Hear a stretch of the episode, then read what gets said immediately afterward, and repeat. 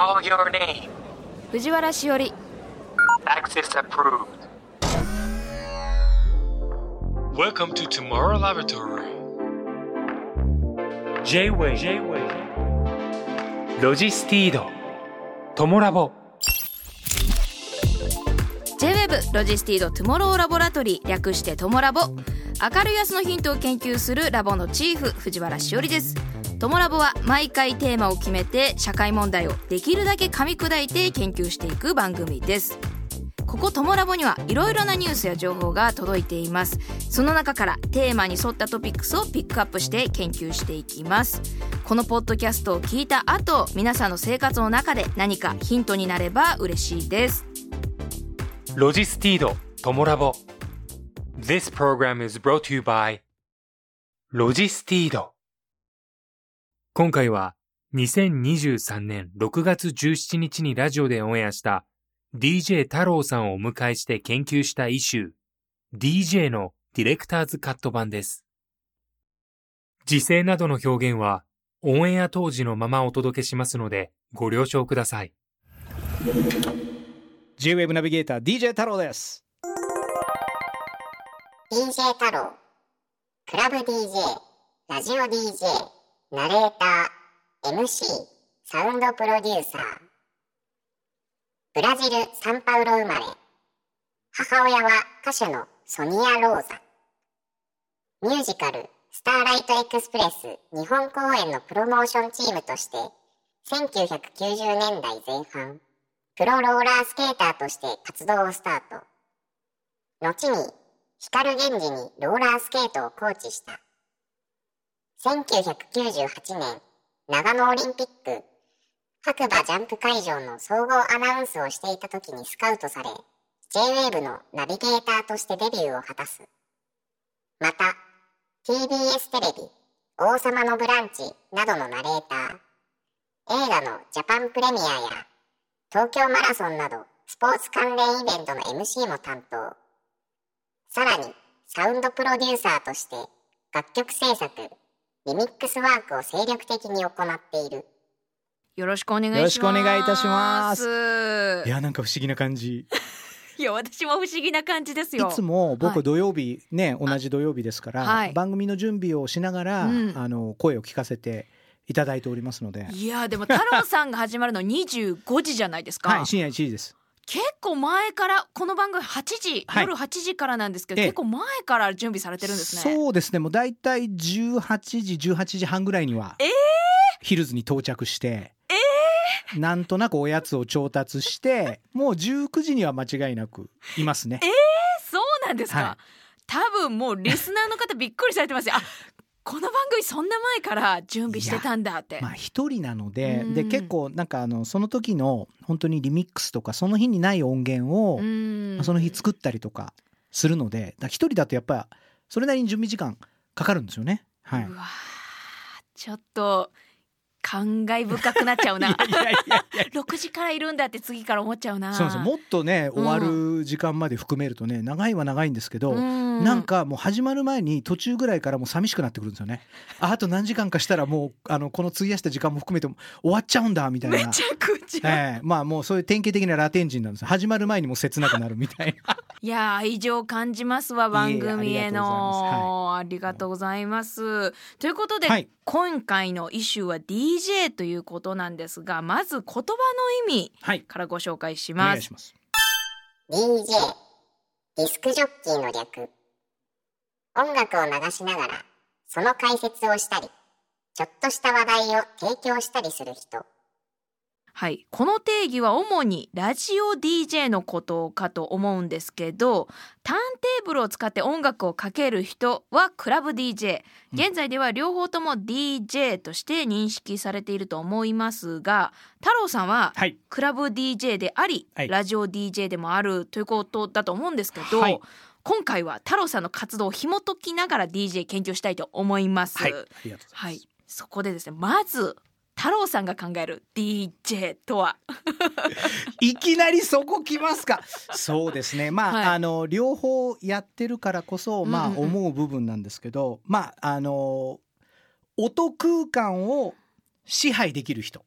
音空間を支配。そうです。うんあのうんまあ何も鳴ってなければ無音っていうところで、うん。まあラジオ DJ においてはもちろん音楽もかかります。うん。でこう喋ってる自分の声も一種の音じゃないですか、はいやっぱりはいはい音楽に乗ったり BG に乗ったりって、うんうんうん。まあ、内容に関してもいろいろなトーンがあったりとかするので。うん。ということはその音空間を自分でコントロールして、まあ、MC 司会っていう意味もあるんですけど、うんそれを全部ひっくるめた音空間を支配するのが僕は DJ だと思ってて。でクラブにおいては当然その、まあ、音楽で、まあ、目に見えないんですけど、うん。まあお客さんを盛り上げるだけじゃなくて、うん。やっぱその一晩楽しんでもらうためには例えばちょっと休ませるってことも大事だったりするんですよね。疲れると帰っちゃうから。そっか。そうあとはやっぱりなんかこうね飲み物を飲んでもらう時間ちょっと友達と話をする時間そういうのをこうローテートさせてローテーションさせてうん。一晩まあ楽しんでもらおうっていうそういうこう流れを組うん。むで時間の流れを支配する。その音空間を支配するっていうのが僕は DJ の役割かなっていうふうに思ってるんですけどね。あーじゃあやっぱこう独りよがりじゃ絶対できない仕事なんですかね？こう空気読めたりとか。そうですね。まあ独りよがりうん。でそれがもう大絶賛されるっていうのはもうあのー1割未満の。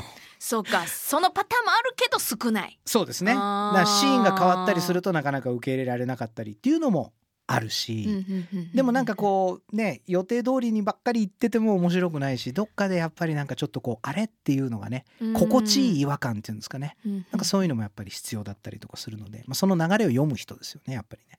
そう。あそれがこう太郎さんの思う DJ 僕が思う。そうですね。自分も一番大事にしてる部分ではあります。はあーこのまあまあどんどんどんどん DJ について今夜ちょっとはい聞いていきたいと思います、DJ さんってこうなんとなくどういうことをしてるかってなんとなくは皆さんイメージあると思うんですよ、はいああやってこうターンテーブルがあってうんあそこ立って、ね音楽をこう聴いてで2つの音楽をなんかこう音楽が切り替わる時をすごく調整してるっていうイメージがすありますごくあるね。そうですね。はいはい。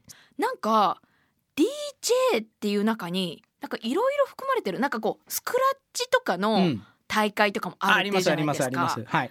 まあね確かに DJ って名前のつくものってはい。すごいたくさんあるんですね。でうんディスクジョッキーのはい語源的にはやっぱりもともとラジオから来ていてラジオの放送ってねいつから始まったか知ってます？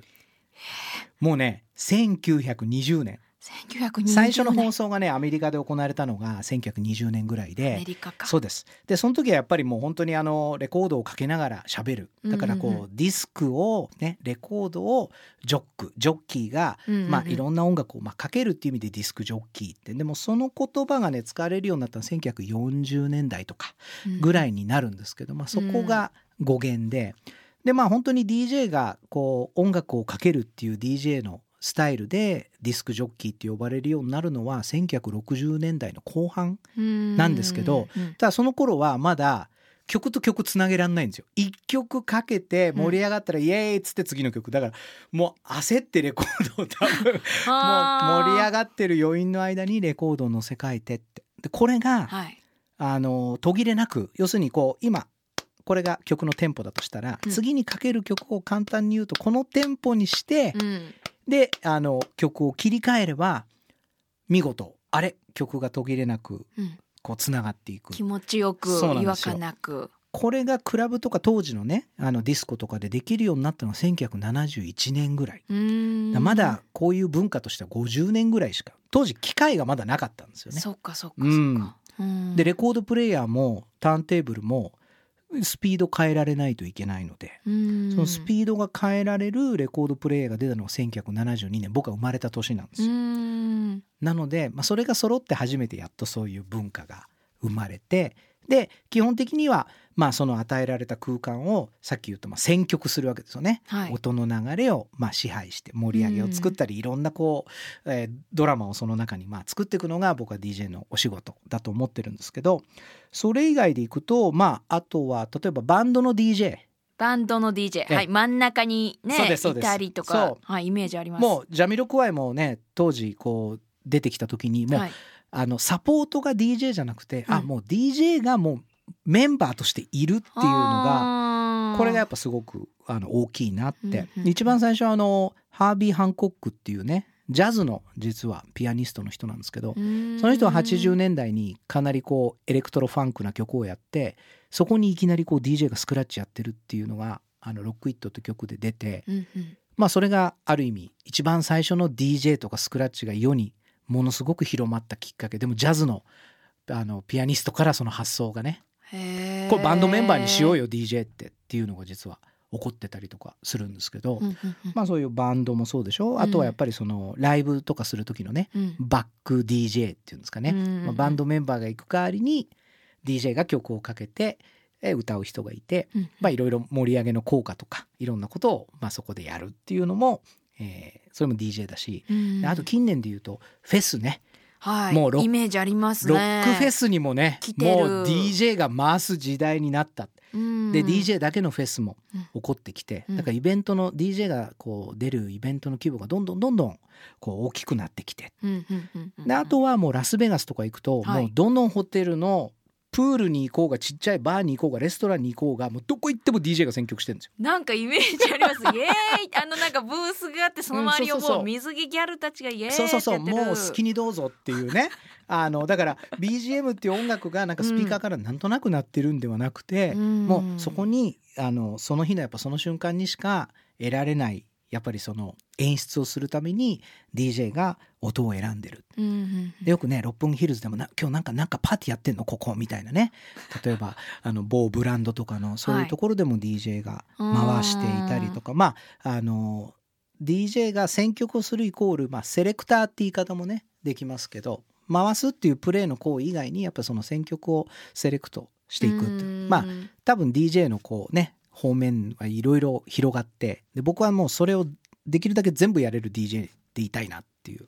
いやだから DJ って一言で言っても結構いろんなシーンではい。いろんなことをやってるからそうですね。ど多岐にわたってますよね。どこを見るかによってうん。人それぞれに DJ の仕事に対する印象が違うような気もしますね。ああそうですね。ん。まあ絵的に見るとね丸いものが2つあってあの真ん中に四角い箱があってそれを右左にホンヒョンヒョンってやってるとかチュクチュクチュクってやってるっていうのが、うん。まあ絵的には一番ね分かりやすい DJ のスタイルかもしれないですけどね今こうアナログはい、からアナログのこのレコードうん。からこうもうデジタルというか、はい、なってるじゃないですか。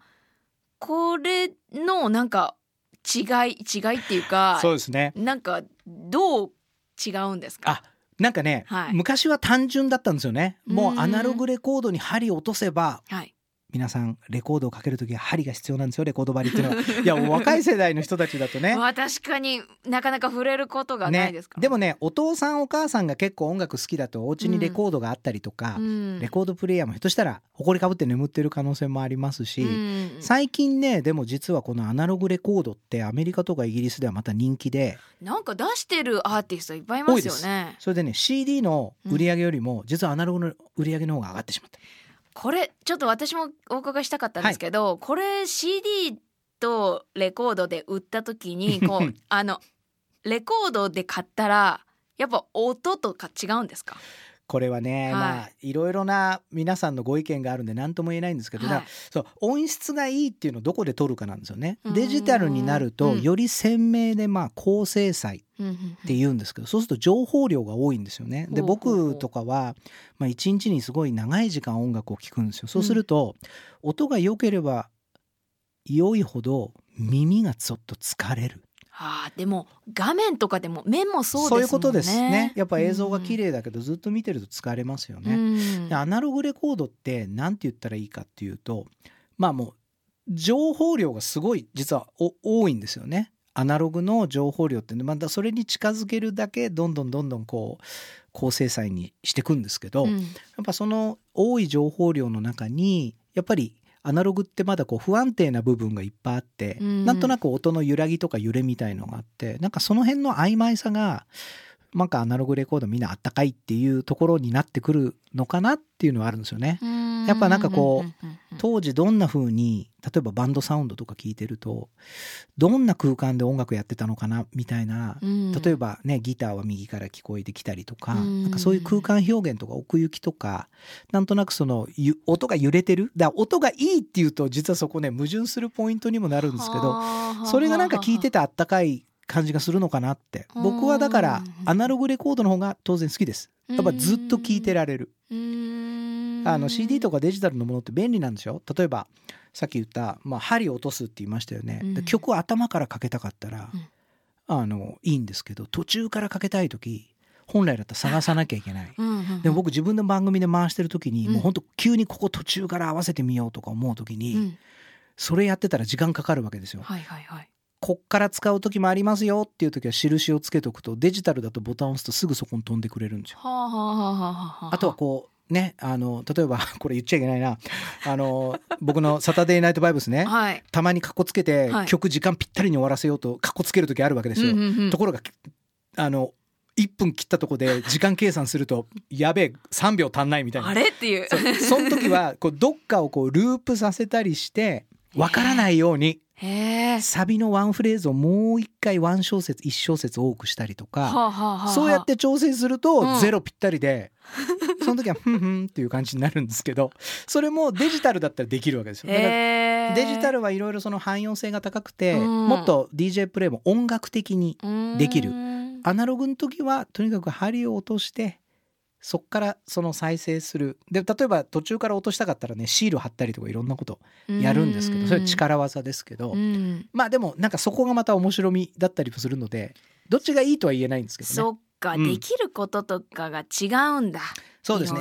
今の方がうん。よりいろんなことができます。うん。そういう意味ではこれ面白い。ねいやだから。面白い。聞いてたら本当止まらなくなる。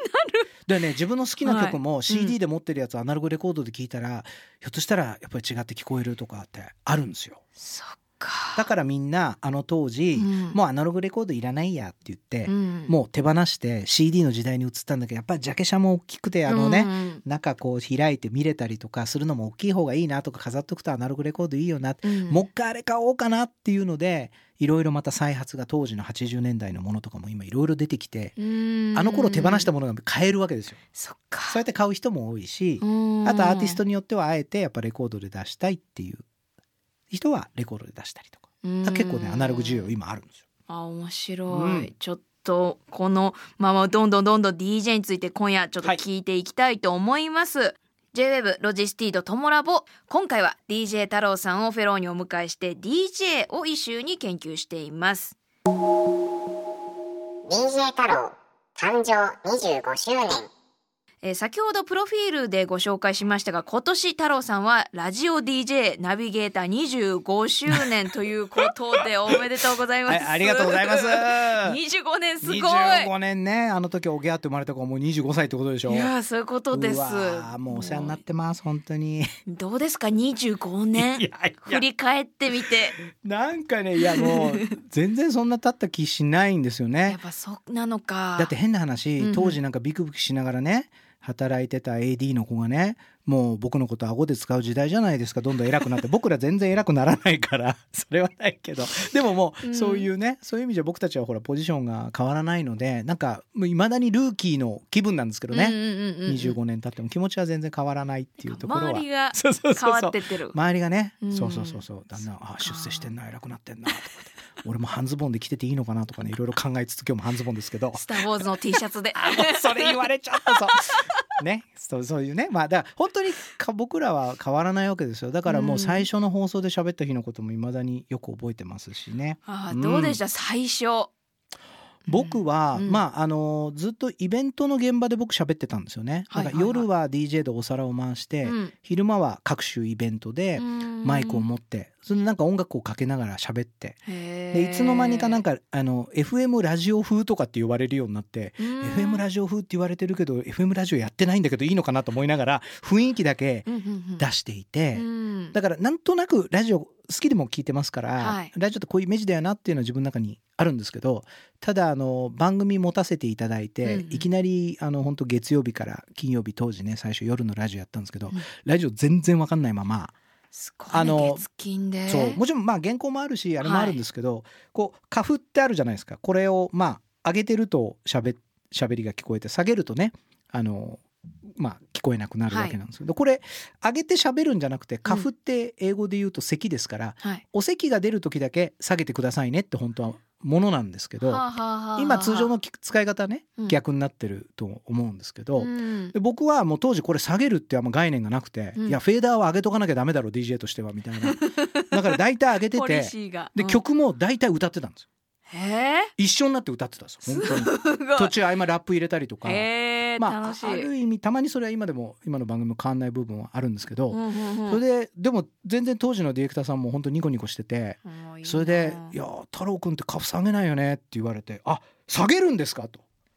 そこで初めてだから毎日が番組やりながら毎日が学校みたいな感じあー勉強しいろんなながら新しいことをすごい新鮮で刺激的でしたね毎日ね。ううんんあのー最初この長野オリンピックのジャンプ会場で総合アナウンスを担当はいされてることもあったってことなんですけど、それはなぜそのそうなったんですか。えーとまあ、いろんなイベントのねやっはいぱその MC をやってた時に、まあ、そういった、ね、キャスティングだったりそういう方面の方から、長野オリンピックで喋ってみないかって言われると何をやるのか全然わからないんですけど とりあえずあの振られたらやりますみたいなそれで「太郎くんジャンプ競技詳しい?」って言われて「はいいやジャンプ競技詳しい?」って言われて。いるそんないきなり言われて詳しいっていう人と思ったんですけど、はいここであんま知らないですって言ったらもうそこで終わっちゃうなと思って、うんなのであもうジャンプ結構詳しいですよ好きですよすごい。もう本当当時の方ごめんなさい。でそれで会場に行ったらもう本当全然わかんなくて、そうですよね。ええ。白馬のねもう本当うん。2週間前から現地入りして、うん。でいろいろ資料もあるからって言ったんですけど全然なくて。ないんだ。え当時の皆さんごめんなさい。全部言っちゃいますけど。それで白馬の、えー、と駅前のあ本屋本屋さんに、はい。そうジャンプの本を買いに行ってありました？そうあるんですよ。あったんだ。でスキー板持ってるうん。学生さんがいて、これ学校でスキー練習するの？って言ったら、うん。あのスキーのジャンプをれんあの学校の授業であるっていう学校があったんで。で先生にお願いして見学させてもらってとりあえずそこでルールを教わったんですよいろいろ。当時の皆さん本当にごめんなさい。いやいやでもちゃんと努力してますね。そうです。で、うん。まあ総合アナウンスって何やるかっていうと、うんうん。まああの競技前の選手紹介とかまあ喋るだけじゃなくて、はい。その雪で中断したりとか当然みんな1日1競技しか見れないので、うん。やっぱ寒い中ずっと座ってるわけですよ。はいはいはい。だからこうみんなを盛り上げるっていうことも一つ大事な要素で、うん。それであもう僕にできることはもうターンテーブル持っていくしかないなと思って、うん。もう正直言うともうあの雪上ディスコだ。みんな寒いから踊って。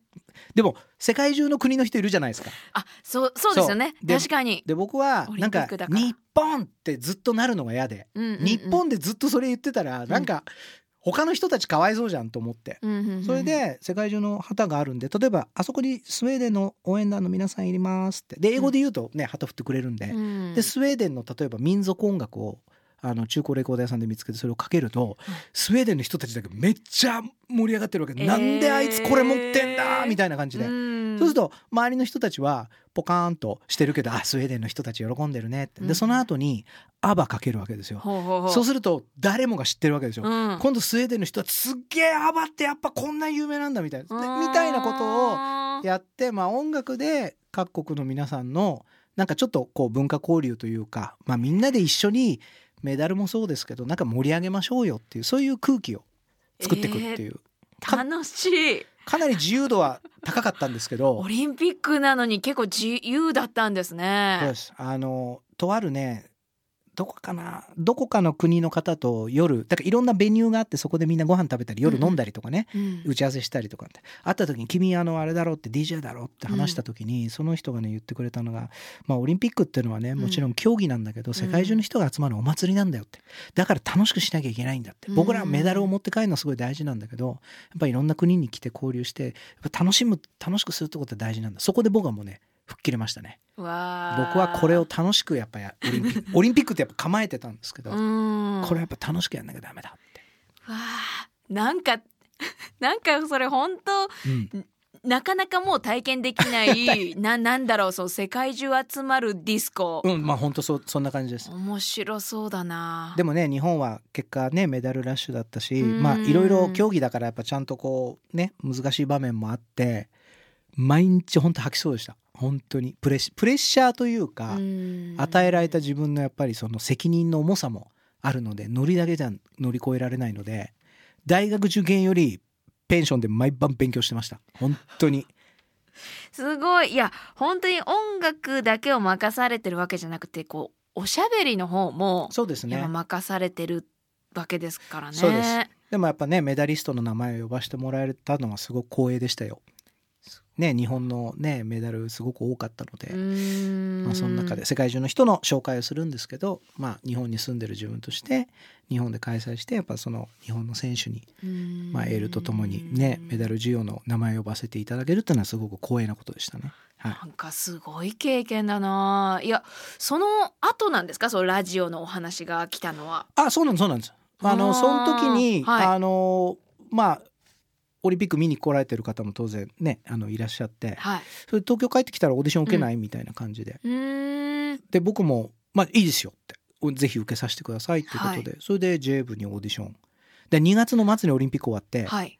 もう3月の頭の週にオーディション受けて、はいはいはい。で結果1週間後に行きますからみたいな。もうなんか原稿があって、はい。じゃあ準備できたらやどうぞって言われて、うん。じゃあはいって言ってでその時まあでもなんか J 部のジングルとかが流れてあすごい J 部のジングルだそこに俺の声乗るんだ、これって記念にテープもらえるんですか？ってもうそれもらえて帰れたらもういいやぐらいのつもりだったの。甲子園の土持って帰るみみたいな感じで。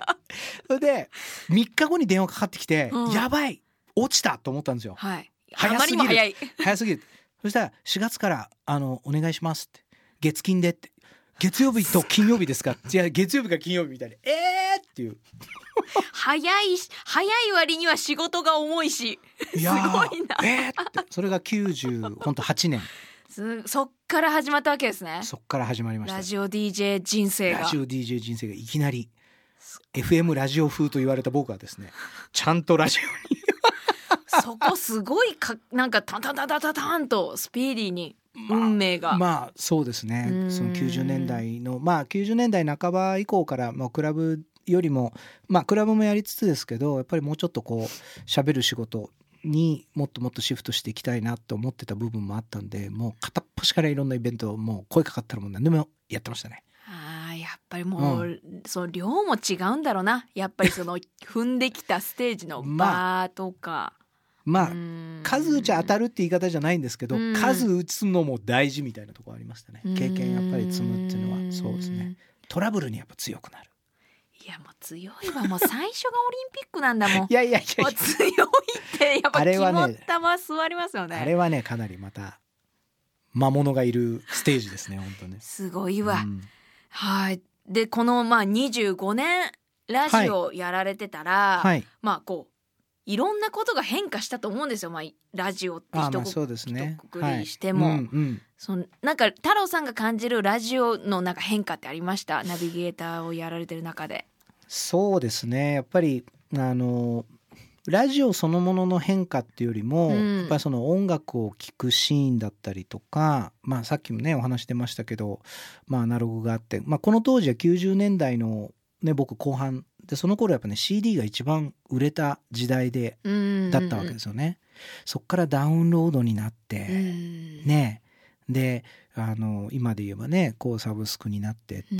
でよくいろんな人に言われるんですよね。うん。こうサブスクってラジオにとって脅威じゃないですかって言われることあるんですけど全然脅あの脅威とも思ってなくて、ああのそれぞれやっぱ違うんですよね。うんうん例えば、まあ、自分もそうですけどやっぱ生放送ラジオやっててその時間に何を喋るとかその時間に何がかかるかっていうのはそこに意味があると思うんですよ僕は。うん例えばあの簡単に言うとじゃあ、まあ、雨が降りましたとじゃあ雨の曲をかけましょうっていうのも当然一つの流れなんですけど、雨の曲っていうのもいっぱいあってタイトルが雨なのか、うん。それともなんか雨の匂いがする曲なのか、はあ。雨上がりに聴きたいのか土砂降りに聴きたいのかってはあ確かに。あるわけですよね。うん。でそれはもちろん自分のセレクトだって自分の判断なんですよ。うん。うん。それを聞いた人があ分かるっていう人もいればいや俺だったらこっちだなとか、うんでもやっぱそこ俺は違うっていうのも含めてその感じてもらうことがすごいラジオにおいては大事だなっていう。だから音楽を聴く環境とかそういうのはまあいろいろ変化してきた部分っていうのはあるんですけど、うん。まあ根本は変わんないなっていうのはありますけどね。うーん。そっか、うん、まあでもねこうツイッターが入ってきたりとかね、うん。だいぶそういう変化はありますよね。でもなんかこういったツールってなんか本当ラジオに親和性が高いなって思って。最初僕があの98年にね JFDX って番組やってたんですけど、はい。その時には、まあ、途中までファックスやってたんですけど途中からもうメールのみっていうのにして。うん。その時はもうファックスリスナーをもうポイすんのかみたいなね、うん。感じのご意見もたまにでもそれをメールで送ってくる人って持ってんじゃんメールアドレスみたいなねありましたけどまあまあでも、うん。あのね携帯電話にでメールが送れるようになって、うん。やっぱより一層やっぱメールでのメッセージリクエストも加速して、うんで当時ねスタジオの中に98年ですよ、はい。ウェブカメラがあったんですよ。えー？だけど5ウェブカ分メラ。5分か10分に1回パシャって写真がオートなんですけど、はい。これが5分って言ってんのに10分ぐらい遅れたりとか,、はい僕なんかいつもこういうねメッセージカード持ってこれを見た人先着何名にプレゼントとかっていうのこうやって持ってて、うん。パシャっていう時はカメラ目線にしようとか思うんですけどまだ来ないよシャッターみたいな。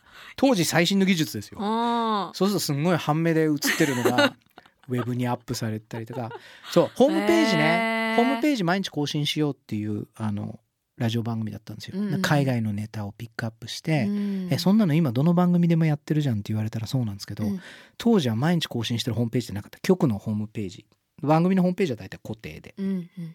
でそれをであのエンタメサイトもあまり日本まだなかったので、海外の英語のサイトを全部チェックして裏を取ってで番組のサイトにリンク貼って、であの当時はね夜11時以降になるとテレ放題っていう時間があってでテレ放題。昔インターネットつなぐのに電話代がかかったんですよ。うわそうだ。時間でいくらみたいな。電話代んだった。だからずっと24時間インターネット接続なんてとんでもないことになる。当時はね。懐かしい。あのなんか電話通信 なんかインターネット つなげるときなんか電話の音したピなーヒャラーみたいなね。懐かしい。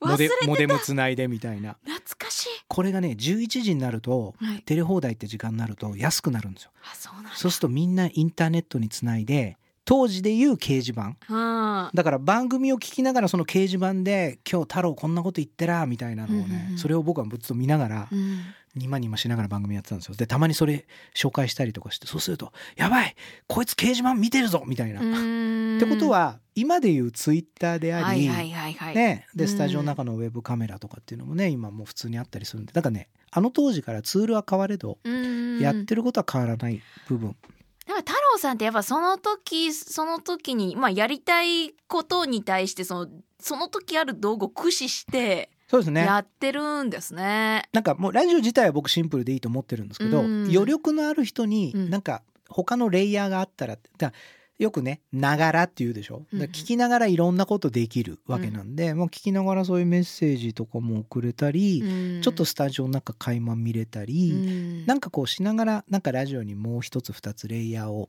ゆとりのある人はぜひそうやって楽しんでねってそれがなんかどんな提案ができるかなっていうのはまあ目指すはもう限りない 2way っていうのは僕の中で一番大事にしてるので。うーん面白いいや、うん多分太郎さんこっからね世の中にいろんなものまた新しい画期的なその機械とか道具なのか AI なのかわからないけど出てきたらうまく使うんだろうな。そうですね。まあ、あの、AI も使い物だと思っていて、うん。ね、いつか、まあ、今、例えばね、あの、そのササブスクで音楽聴く、海外だと、まあ、Spotify にも、Spotify AI DJ みたいのが出てきてて、おすすめの曲だけじゃなくて、はい。ちょっと、こう、こう喋って、喋るの？そう。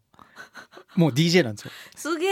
必要な情報だったり、そういうのを教えてくれる、なんかサービス、アメリカの一部でもスタートしてたりもするんですけど、そうなんですよ。でもね、うん人間に持ってる大事なものって、やっぱりそのパーソナリティのキャラクターと村だと思ってて、村村があるのがやっぱり人間なんですよね。そう、コンピューターって村がないから。うんうん性格で真面目すぎると疲れちゃうかなって。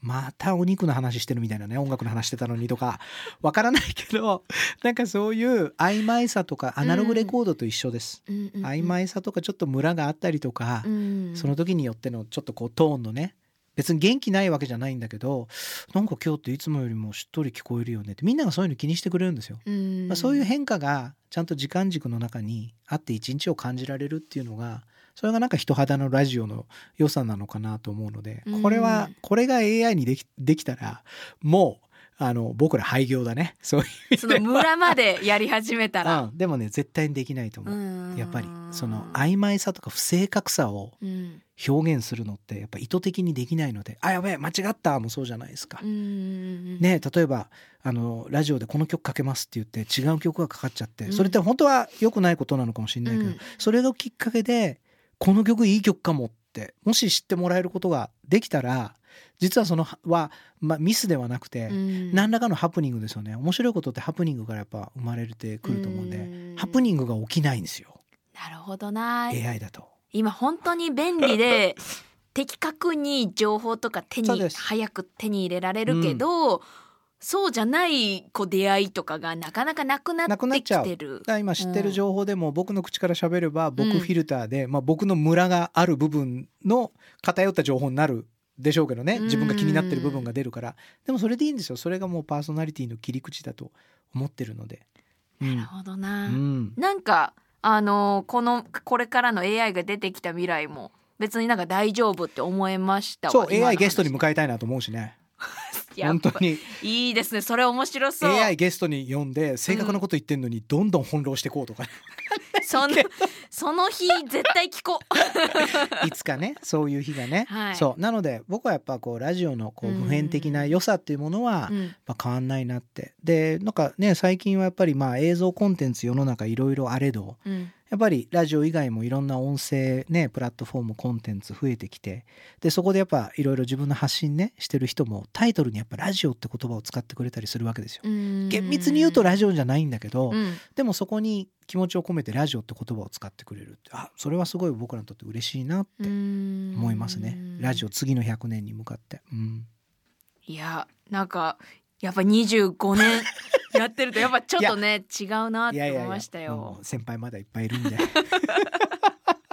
はい明るやすのヒントを研究するラボ JWEB トモラボ。今夜は DJ サウンドプロデューサー JWEB サタデーナイトバイブスナビゲーターの DJ 太郎さんをフェローにお迎えして DJ をイシューに研究しています。ということで前半は太郎さんのお仕事特にラジオ DJ についてお話ししたんですけど後はい。半はこちらです、ク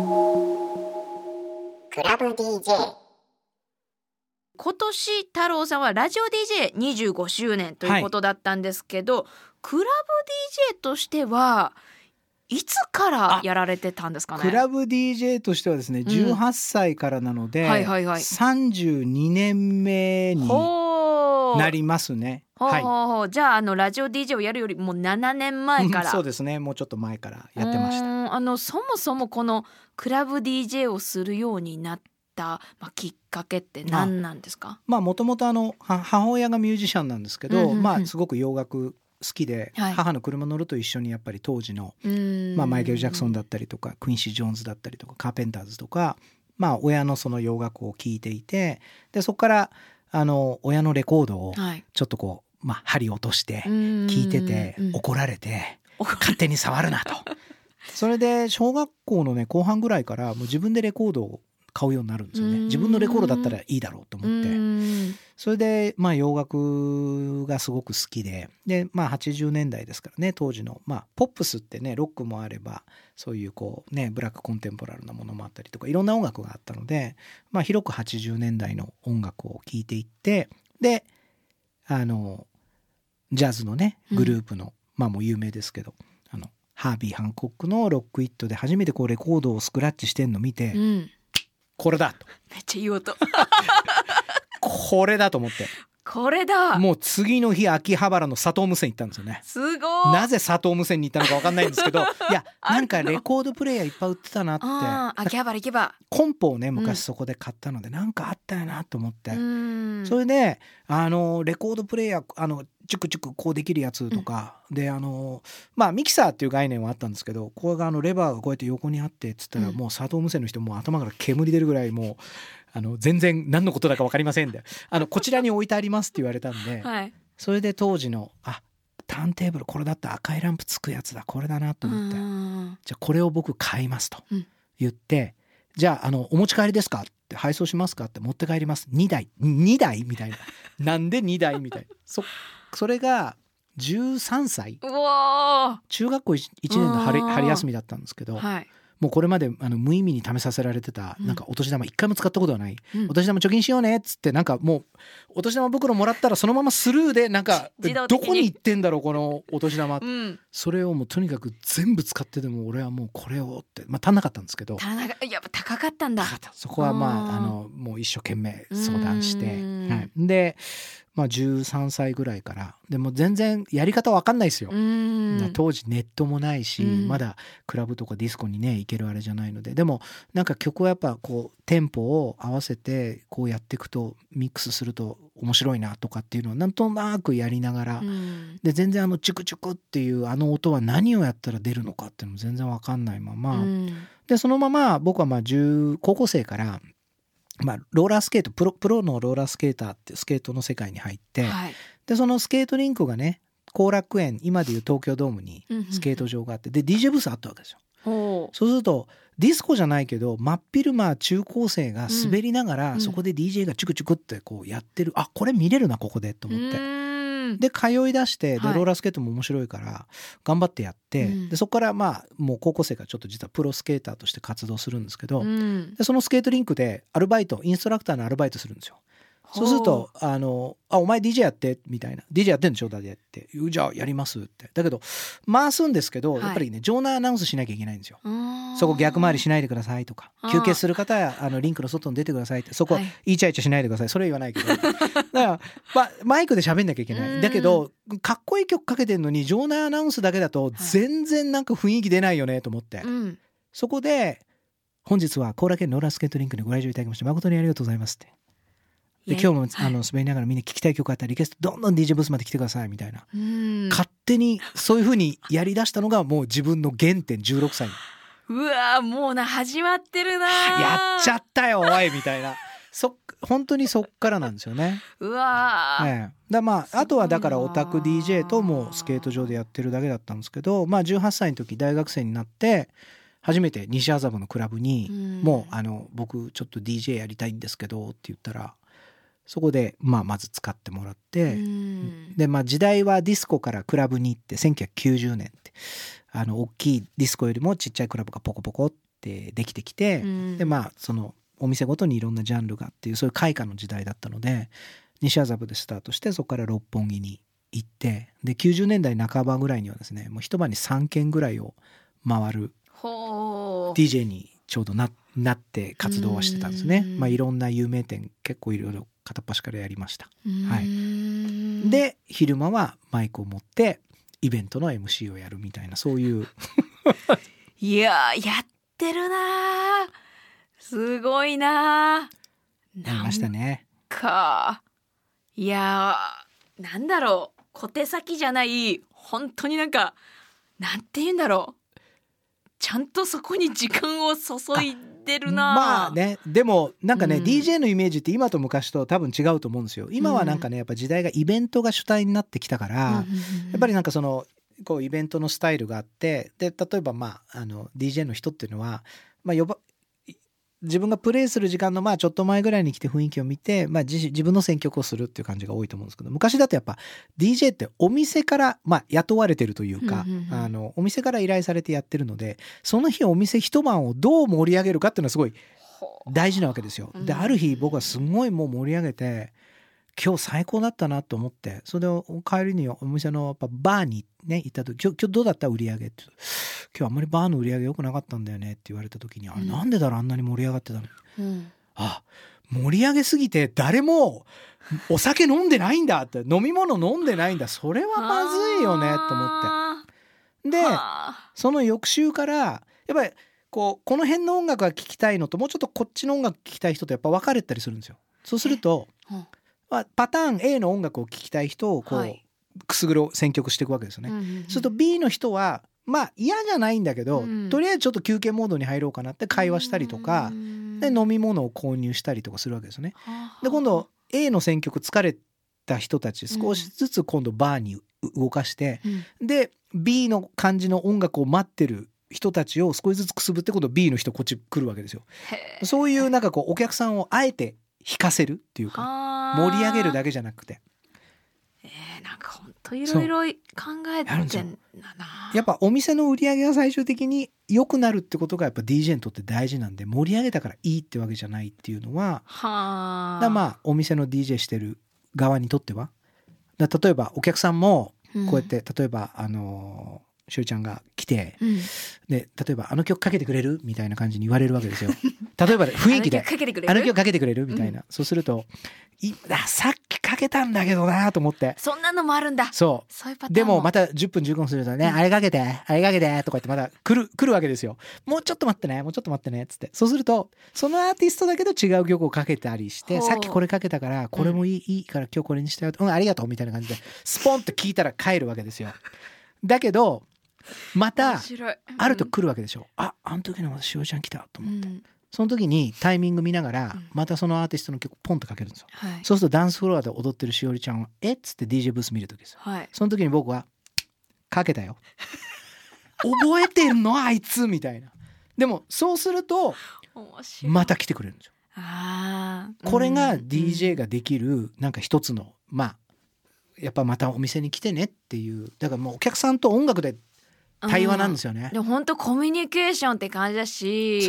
会話はしてないんですけど。うーん。なんか人間のやり取りというか、うん。それがまあ音楽っていうものだけなって なんかこうレストランとかでああの方にはこれだよねっていういつものこれですよねみたいななんかそんなサービスをされた時やっぱり嬉しいし。ちょっと覚えててもらえたみたいな。そうそうそうやっぱたくさんねクラブも六本木とかもたくさんあったんですよ。その選択肢ある中から来てくれるとかね。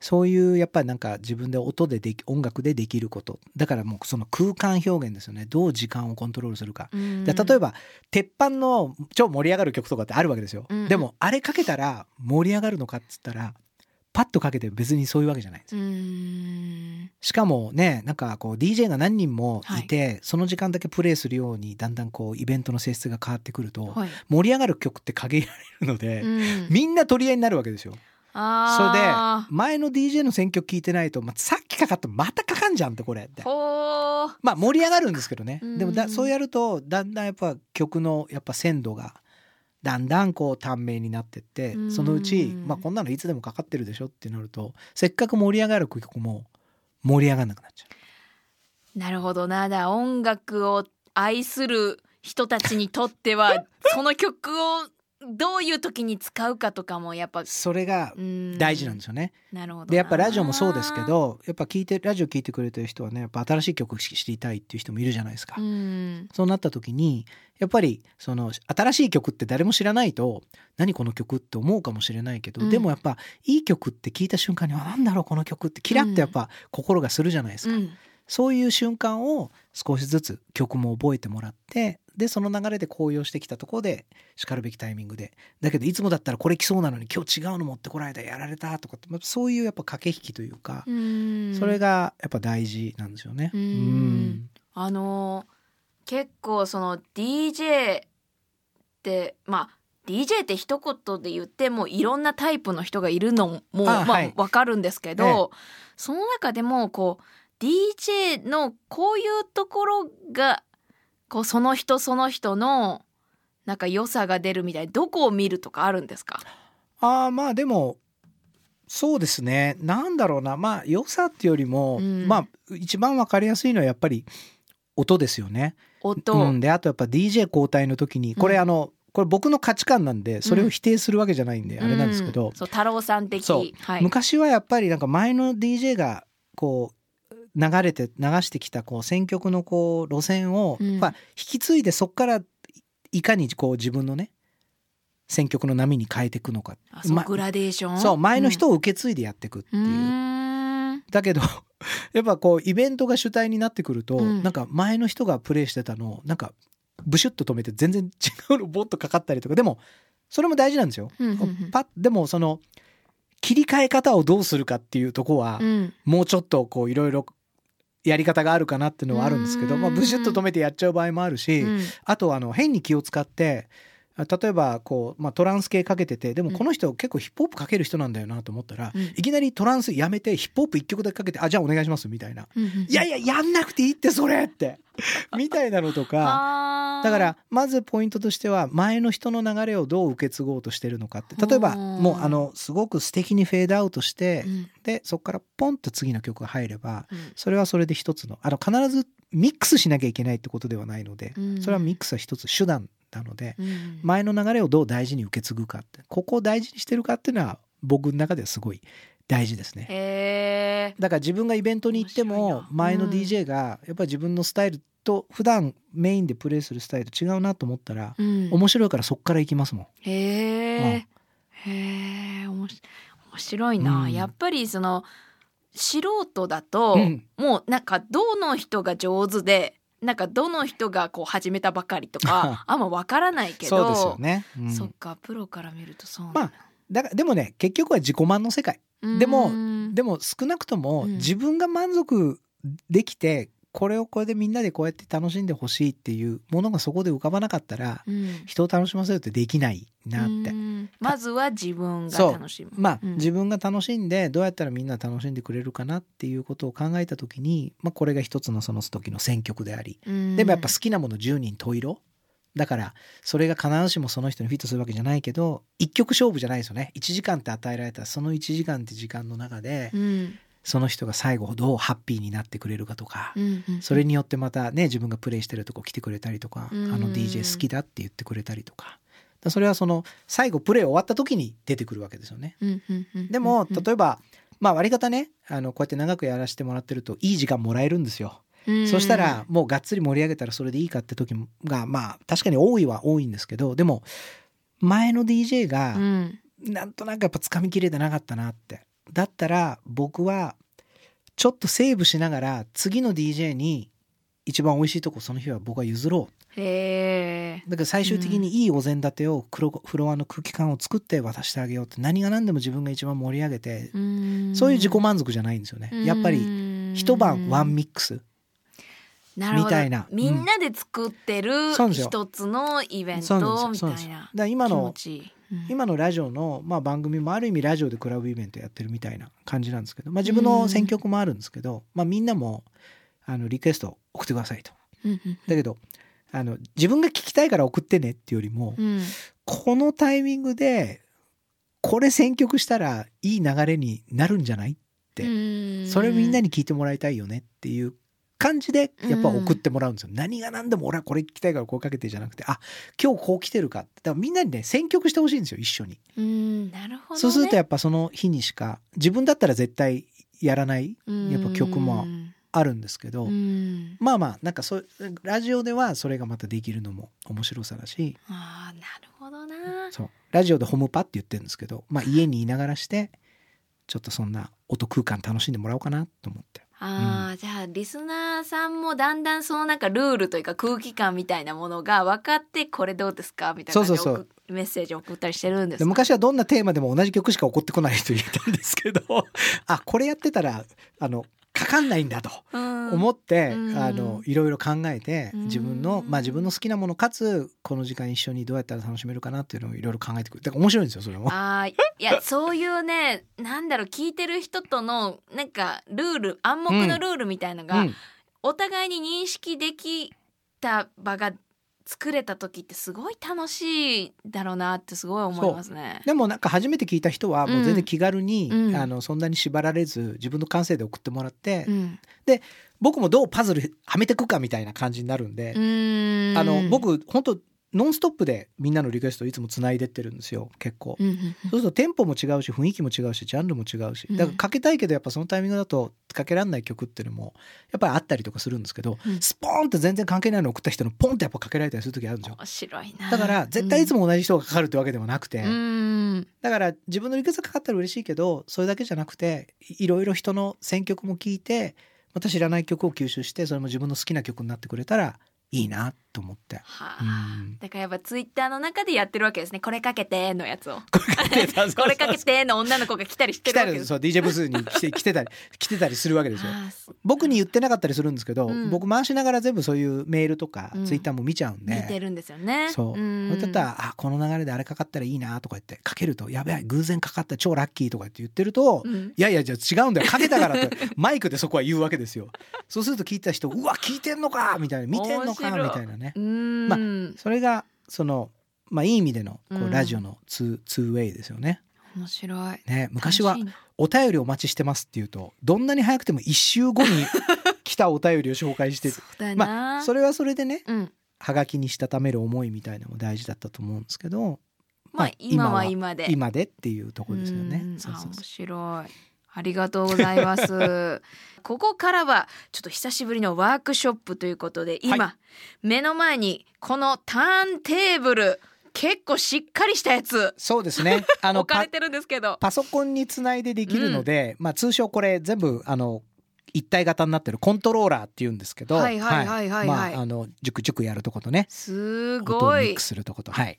こういうだから例えばあの番組のねうん。ジングルもこの中に入ってるんですけど、はいはいはい。で例えばせっかくだから今日はね、あのトモラボにお邪魔してるんで、トモラボ、トモラボ、わみたいな。おわトモラボ、おととととともらぼみたいな。うわこれなんか自分のタイミングでうん音楽、いやもうこれせっかくだからやっぱもうやっちゃいましょうよ DJ シェリー in mix Let's go いいっすね。なんかこのい全然違う雰囲気になってともらぼが。いやたまにはね。ではたまにはじゃあちょっと僕あのハンドマイクにしましてえー。ちょっとご説明させていただきますね、うん。であのまあちょっとラジオの前の皆さんこの状況が見えないと思うんですけどとにかく目の前にボタンがありすぎて。ボタンがいっぱいあります、はい。でそんな中でですねこの大きい丸いね、うん。円形のこれプラッターっていうんですけどこれがまあレコードプレイヤーであり、はい。このコントローラーで音源をまあ操作するね、うんうんうんうん。えー操作デッキなわけですよ。じゃあこれちょっとあのこの頭の音をこうちょこちょこちょこちょこ。じゃあこれちょっとやってみてください。ちょちょこちょこちょこちょこちょこあもうかっこいいでもう。もう全然これでいける。はい。まあこれ絵で見ると波形が出てるので、うん。この頭の音をこうまず出すっていうのが大事なんですけど、はでこの手で今ってやってもらってもいいし、うん。あとはこのあの Q ボタンっていうのとはい。再生ボタンと、はいはいはい。Q ボタンっていうのはどっからスタートしますねっていうのを決められるんですよ。うん。でこれちょっと連打してもらっていいですか？そうするとおう。おそうです。うん。あの押してる音も入ってるんで分かりやすいと思いますけど。だこれで頭出せるわけですよね。これで、はい。今のこの Q ボタンを連打するとこうやって音が連打するんですね。押してる間も鳴るんですけど、再生する時はこの三角の再生ボタン、はい。もう昔からテープレコーダーにもついてるこの三角形を押して三ほしい。角。例えばだから、12の3はいドン。まずこのタイミングを取れるのが大事なので。はあお願いできますか？じゃあ僕がはい。12の3はい。この三角形を最終的に押してほしい。いきますよ。はい。DJ シオリ ready? 12の3はい。ドン。いやいいんですかこれで？まずこれ第第一関門わー怖っ。だこのタイミングでスタートできるのが大事ですよ、で今度はこの真ん中についてるのはミキシングコンソールミキサーの部分ですね。はい。で今あの向こうに番組のミキサーさんがいるんですけどあのミキサーさんが操作するのは縦にレバーがあります。ここにもありますけど、うん。DJ 的にはこれ横のレバーを使います、はい。えっと左にあると左の左の音が出るわけですよ、ね、音が出る。で今度これを例えば右にしていくと右の。音楽が出る。でこれを真ん中にすると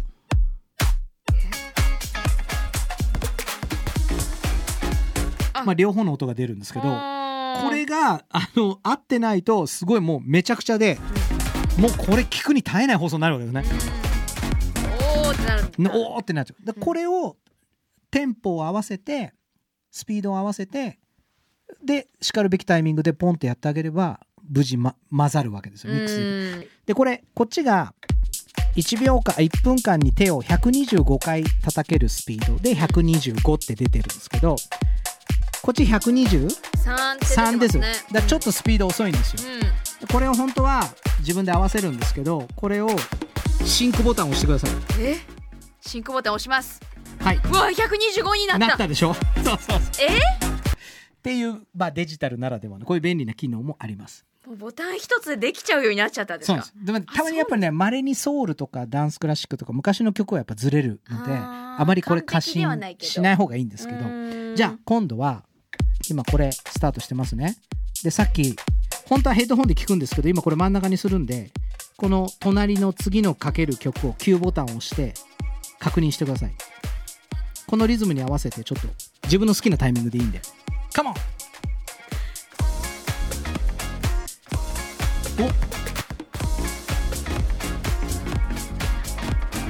おもうできてるだよもうこれでリミックスみたいになっちゃうんですよ。じゃあラスト行ってみよう。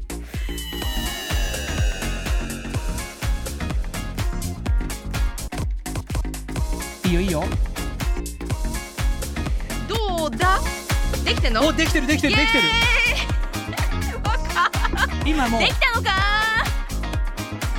イエーイ。今多分ねあまりにスムースすぎてみんなもうわからないぐらいスムースだったと思いますよ。イエじゃあこれ例えばーイうん。今曲切り替えたでしょ、うん。前のやつに戻して合ってればいいわけですよ。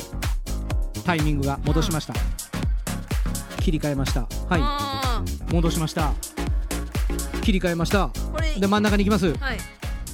あ二つが混ざってる。ってことは OK ってことでイエーイ。じゃあちょっとトモラボ。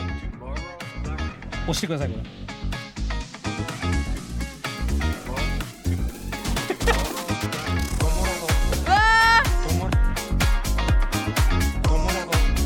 トモラボ。で締めてください。いきますよ。12の3はいトモラボ。トモラボイエーイ DJ しおり in the ー house! イエーイイエーイ初 DJ あ初めて、初 DJ でしたうわねどうでしたか感想は？いやあのだやっぱり音を支配させてもらった感覚気持ちよかったです。でしょ？はい。でもあの手つきいいですよ全然初めてじゃないんじゃないかなって思うぐらい手つき良かったですよ。トモラボっていうボタンは意外と硬いっていうことも。いややっぱちゃんと押すことにねちゃんと重みをちゃんと持たして。ことだ。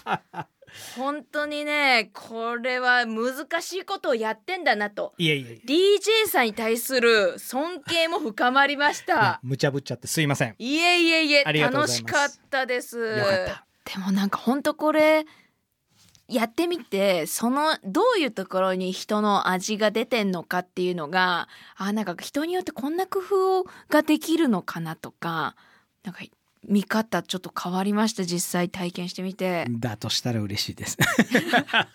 いやありがとうございました。ありがとうございましたえー今回は DJ を一緒に研究しましたロジスティードトモラボフェローとして DJ サウンドプロデューサー JWAVE サタデーナイトバイブスナビゲーターの DJ TAROさんをお迎えしました。太郎さんありがとうございました。ありがとうございました。ロジスティードトモラボ。This program was brought to you by ロジスティード